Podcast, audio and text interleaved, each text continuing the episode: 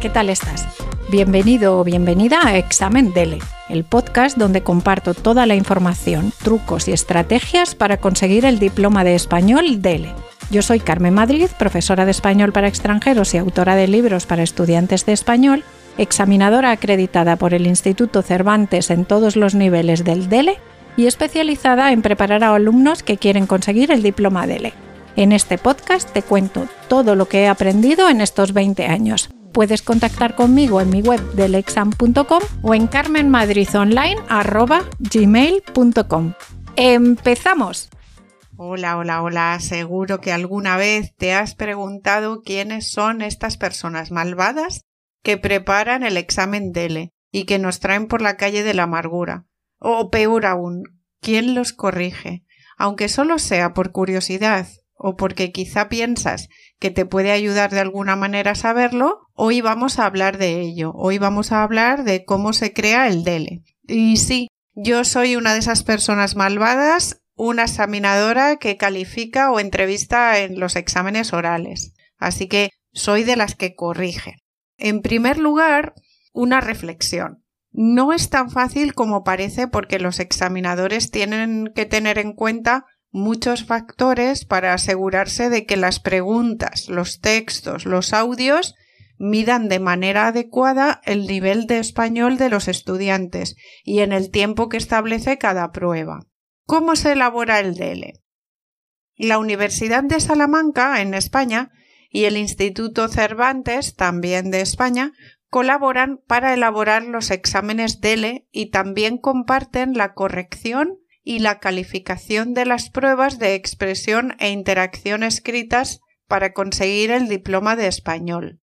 Existen un grupo de expertos formados por el Instituto Cervantes que tienen experiencia en la creación y evaluación de exámenes. Estos expertos conocen el Marco Común Europeo de Referencia de las Lenguas, MCER, que es un estándar europeo que mide el nivel de comprensión y expresión de un idioma. Realizan las diferentes pruebas teniendo como referencia los niveles del marco común A1, A2, B1, B2, C1 y C2. Estos señores están listos que yo me imagino así bajitos con gafas y con libros muy grandes encerrados durante mucho tiempo, colocan los ítems en los distintos niveles del marco, dependiendo de la dificultad, y también deciden qué puntuación se consigue.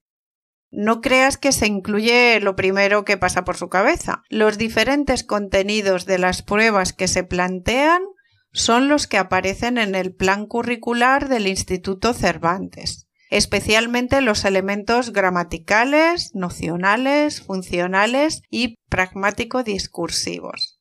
Además, cuando se diseñan estas pruebas, se tienen en cuenta la adaptabilidad para personas con necesidades especiales para que todas las personas puedan hacer estos exámenes. Por cierto, si este es tu caso, tienes que informar y justificar al centro de examen al menos dos semanas antes de la fecha oficial. Se intenta que el número de los ítems, la forma y la dificultad sean similares en todas las convocatorias.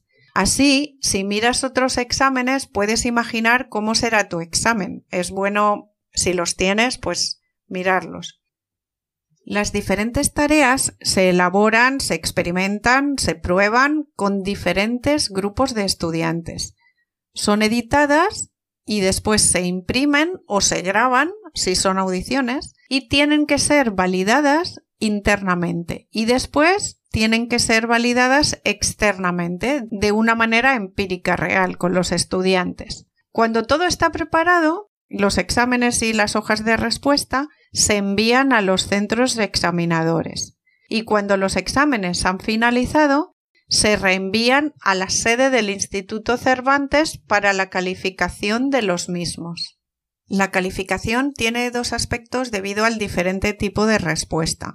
Seguro que en el examen escrito ya sabes que unas pruebas tienes que escribirlas con un lápiz haciendo unas rayitas y otras tienes que escribir con bolígrafo que son las de la prueba escrita. Bueno, pues las de lápiz son las de respuesta cerrada y las de boli son las respuestas abiertas. En el examen oral también son de respuesta cerrada porque aunque tú estás hablando y no marcas nada, el calificador, el examinador calificador que está detrás de ti, sí que está marcando con un lápiz también, está calificando tu, examen. Está marcando el nivel que tienes en fluidez, en corrección gramatical, en alcance, coherencia, etc. Entonces, según esto, pues hay dos tipos de respuesta. Respuesta cerrada, que son las preguntas de elección múltiple o en las pruebas de expresión e interacción orales que ahora te explicaba, que ya han sido calificadas por los examinadores DELE acreditados,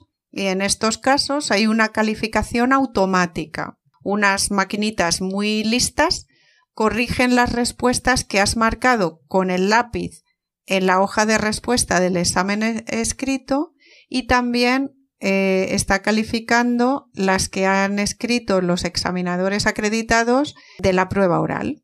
Y por otro lado están las de respuesta abierta o semiabierta, especialmente las tareas de expresión e interacción escritas. Y en este caso la calificación la realizan examinadores que han sido formados para esto el punto de corte de los exámenes DELE es de 60% para ser declarado apto en todos los niveles. Este punto de corte certifica un nivel de comprensión y expresión suficiente en las diferentes destrezas. Y el Instituto Cervantes conserva los exámenes durante dos años como mínimo. ¿Dónde se corrigen los exámenes? Cuando se terminan las pruebas orales y escritas, todas las hojas de respuesta de los exámenes se envían a la sede del Instituto Cervantes y desde aquí se mandan a la Universidad de Salamanca en España las que son de respuesta abierta, o sea, las que escribimos con bolígrafo en la prueba escrita. Y allí un grupo de expertos formados para corregir estas pruebas corrigen la prueba escrita de todos los exámenes. O sea que todos los exámenes se corrigen en España. Y ahora a lo mejor comprendes por qué tardan tanto tiempo en corregir y darte el diploma. Claro, es que todos esos exámenes se envían al Instituto Cervantes y también en la Universidad de Salamanca que tienen que comprender la letra de todos los estudiantes, que algunos, pues ya sabéis, eh, escriben de una manera terrible que parecen todos médicos.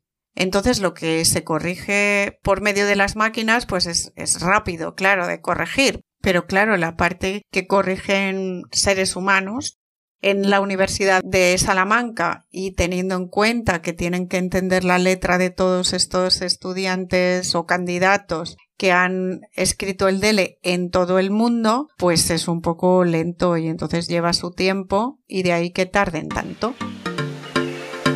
Y por supuesto, si tienes alguna pregunta sobre el examen DELE, sobre gramática o vocabulario o cualquier tema relacionado con la enseñanza o aprendizaje del español como segunda lengua, no dudes en contactar conmigo en mi correo carmenmadridonline.gmail.com o en mi página web deleexam.com, donde además de estos podcasts encontrarás cursos para preparar el examen DELE individualmente o en grupo, libros y muchas cosas más. Muchas gracias y hasta el próximo día. Así que, ¿estás listo para demostrar tu nivel de español al mundo?